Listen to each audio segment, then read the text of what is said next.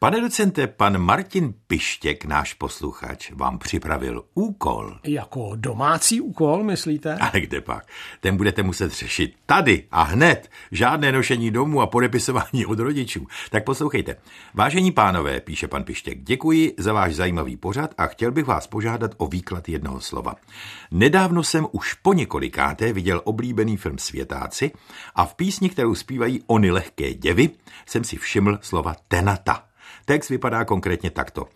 Je léta šťastně provdaná a on s ní šťastně ženat, čímž pro dámu i pro pána je život jeden květ. Tu lehká žena prohnaná ho lapí do svých tenat. Předem velice děkuji a přeji hodně zdaru Martin Pištěk. No, tak pane docente, máte přece choulostivý úkol vysvětlit, co jsou tenata lehkých žen. A já vám v tom přeji mnoho zdaru. Ale to je přece jednoduché, pane Rosáku. Tenata jsou osidla. No, aha, tak je to. No, vzpomínám si, že Václav si napíše a košelenka na ňadrech se ti vyklene tak tence, jsem ztracen ve tvých osidlech, ztracen v tvé podprsence. Ehm, takže vy se, pane Rosáku, domníváte, že osidla, a tedy i tenata, jsou označením nějakých obzvláště rajcovních kousků dámského pradelka? A kde pak, pane docente, jak si něco takového můžete vůbec myslet? Ale zase popravdě řečeno, být lapen do tenat, být ztracen v osidlech, no, co? Nechám to vysvětlení raději na vás. Začněme tedy tenaty.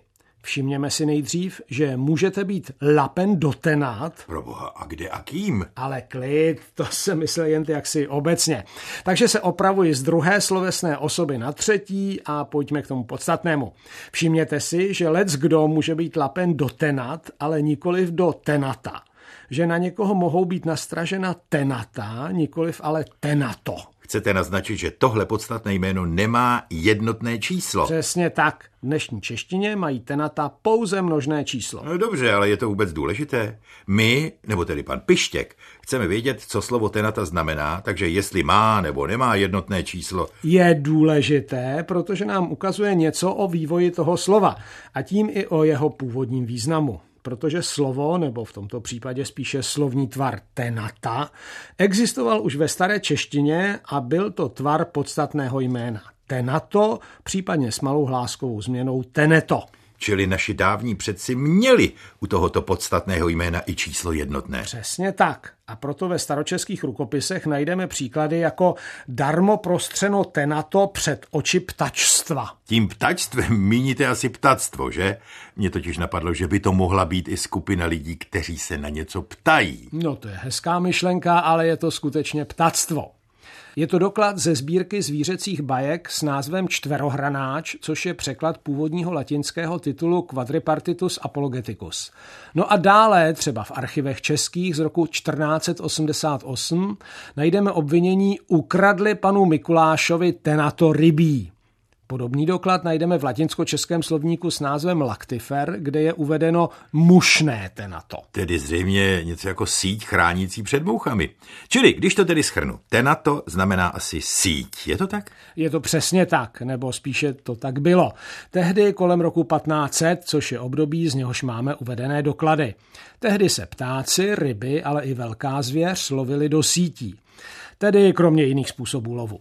A k tomu se nepoužívala jedna síť, ale téměř vždy soustava několika sítí a proto už tehdy převažovalo, statisticky viděno, užívání množného čísla, tenata. Například ve stejné době píše Ctibor Tovačovský z Cimburka Dožeňme vlka, jak můžem dotenat – a takových příkladů bychom našli více. No a co ten dnešní význam? Pan Pištěk přece cituje větu tu lehká žena prohnaná ho lapí do svých tenat. Ale to přece nemůže být myšleno doslova. No samozřejmě, že je to míněno pouze obrazně. No, už jenom proto, že velká zvěř se do sítí už dnes neloví. I když ryby a ptáci samozřejmě ano.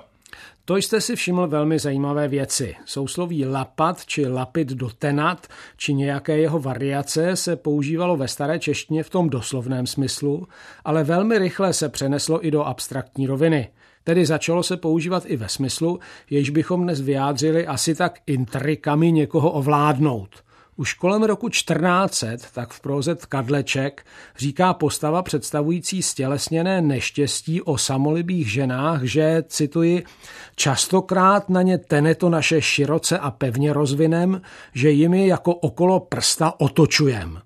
Nebo v rukopisu Ezopových bajek z roku 1472 najdeme dokonce veršovanou moralistní radu nevzhrdaj těm, jenž jest hodné, a nemiluj, jenž jest škodné. Sám sobě teneto strojíš. Pane docente, líp bychom dnes snad ani nemohli naše slovo nad zlato zakončit.